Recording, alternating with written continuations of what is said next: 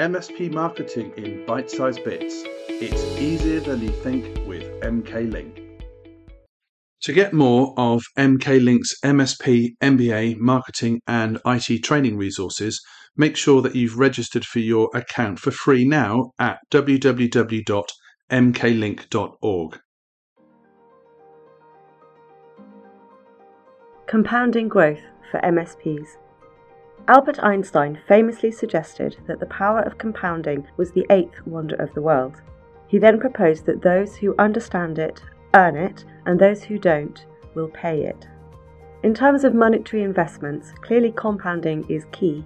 Having an investment that grows over time provides security towards retirement. It's therefore crucial for an MSP business owner to understand how compounding works because it doesn't just apply in a financial sense, there are many ways that compounding can help, many of which are worth looking at. For example, most MSP business owners get at least 80% of their new business from referrals. The average referral rate is critical here because if the number is high enough, then dramatic compound growth of the business occurs, a truly remarkable experience. Famous examples of explosive compound growth include social media companies such as Facebook. Nevertheless, on a smaller scale, some very successful MSPs have also achieved remarkable growth this way, i.e., by ensuring their referral rate was high. Of course, another universal law is that you only get out what you put in. You can use leverage and accelerate results when you use force multipliers.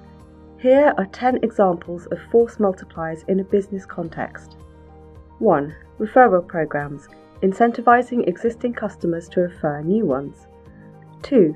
Strategic partnerships, leveraging the strengths of complementary businesses to reach new audiences. 3. Influencer marketing, partnering with influencers in the industry to promote the product or service. 4. Content marketing, creating and sharing valuable, relevant, and consistent content to attract and retain a target audience. 5. Event sponsorship, participating in industry events to build brand awareness and connect with potential customers. 6. Customer reviews and testimonials, leveraging the positive experiences of satisfied customers to build credibility and trust. 7. Email marketing, leveraging the power of email to reach and engage with a target audience. 8. Social media marketing, using social media platforms to promote products, services, and interact with customers. 9. Account based marketing, targeted and personalised marketing efforts for key accounts and decision makers.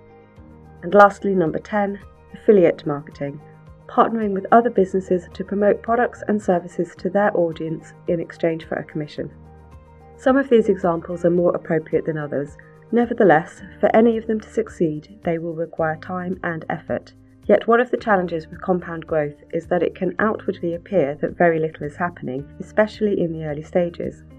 To illustrate this, there is a famous example of water lilies on a pond, which has been said can double in area each day. The question asked was if I start with just one water lily on my pond, at the end of two months, how big a pond could they cover? The answer is in the order of an area twice the surface of the Earth. However fantastical this sounds, the fact is that after the first week, the area covered is still only around one square metre. This result seems ridiculously small in comparison to the Earth and feels wrong. It would seem like the process isn't working. If you equate this to working on your business, you could work hard each day for a week expecting your results to be stellar, and yet it would appear you've been unrewarded because your metaphorical lily pond is still just covering one square metre. This is why most people give up. There isn't a linear effect with compounding. That's the whole point, and that's also a problem for many people. It just doesn't seem to make sense on an intuitive level.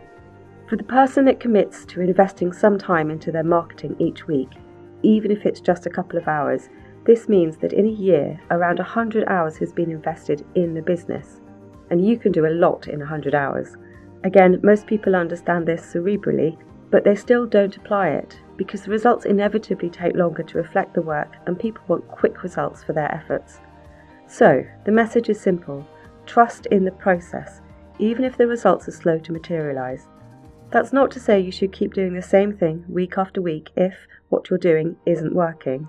Rather, that by consistently allocating and investing time each week to work on your marketing, then you are much, much more likely to see significant compound growth rather than if you just leave everything to chance or approach it sporadically. So, look at your diary and see where you can squeeze in two hours per week or more if you can faithfully commit to it, and don't let anything interrupt you, unless the house is on fire. So, there you go. That's the secret ingredient to successful marketing, and it accounts for most of the enviable results you'll see in the real world today.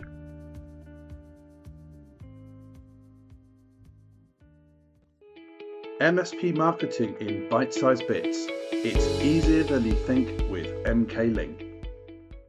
To get more of MK Link's MSP, MBA, marketing, and IT training resources, make sure that you've registered for your account for free now at www.mklink.org.